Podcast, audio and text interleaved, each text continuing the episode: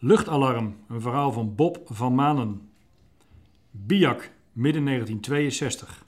Biak is een eiland aan de noordkust van voormalig Nederlands Nieuw-Guinea. Bij de onderhandelingen in 1949 is Nieuw-Guinea buiten de overdracht aan Indonesië gehouden. Maar na verloop van tijd meende Indonesië dat Nieuw-Guinea toch bij hen hoorde. Nederland vond van niet. In 1961 begonnen de onvriendelijkheden. Nederland nam maatregelen. Landmachtversterkingen zouden per schip worden aangevoerd. Veel zou via Biak gaan. Er was daar een vliegveld dat geschikt was voor grote vliegtuigen. En er was ook een mooie haven. Veel troepenverplaatsingen dus via Biak. Daarvoor zou een organisatie nodig zijn en dat werd het opvang- en doorvoercentrum. De bemanning voor dat onderdeel werd weggeplukt uit diverse infanterie- en artillerie-eenheden. Zo werd ik, als dienstplichtig sergeant van een infanteriebataljon, plotseling aangewezen voor Nieuw-Guinea. Met mij nog twee officieren, negen onderofficieren, de meeste beroeps, en een twintigtal soldaten. Met de Zuiderkruis naar Nieuw-Guinea. Op Biak bouwden we een tentenkamp op, klaar voor opvang en doorvoer.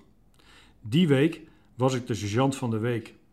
Dat stelde overdag niets voor, maar s'avonds en in de nacht moest je de telefoon bewaken. Die telefoon stond in ons hoofdkwartier. Dat was een heel klein houten gebouwtje op een open veld, aardig ver van alle andere gebouwen, maar wel dicht bij ons nog lege tentenkamp. Heel dichtbij stond een nog kleiner gebouwtje. Daar sliep een korporaal eerste klas van de luchtdoelartillerie. Hij was veel ouder dan de dienstplichtigen en had daarom, denk ik, een aparte slaapplaats. In ons hoofdkwartier waren twee ruimtes. Rechts was de kamer waar overdag de twee officieren verbleven en links een kleinere ruimte waar s'nachts de sergeant van de week de telefoon bewaakte. In de tussenwand zat namelijk een luikje zodat ik de telefoon aan het einde van de dienst naar de andere ruimte kon verhuizen. Ik sliep die nacht op een veldbed toen ik wakker werd van het geluid van de sirene. Luchtalarm! Onmiddellijk naar buiten. De korporaal was al buiten. Hij vertelde me dat het na het signaal maar een paar minuten zou duren voordat de vliegtuigen hier waren. Hij was beroeps, zat bij de luchtdoelartillerie en was twee keer zo oud als ik, dus ik geloofde hem op zijn woord. Gespannen keken we naar de lucht en luisterden naar de geluiden in het kamp.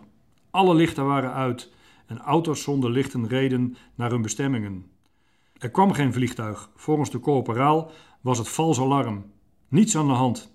Geheel ontspannen bleven we nog even praten in de mooie tropennacht.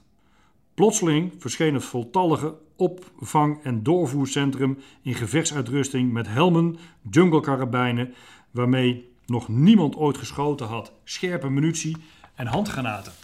In mijn keki tropenuniform stak ik er nogal bij af. De munitie werd verdeeld en we namen plaats in de diepe, droge sloot die het veld omringde. Dadelijk kwamen de Indonesische para's. Na een tijdje gingen de lichten weer aan. Einde luchtalarm. De corporaal had gelijk gehad. Een KLM-vliegtuig had zich niet op de afgesproken manier gemeld.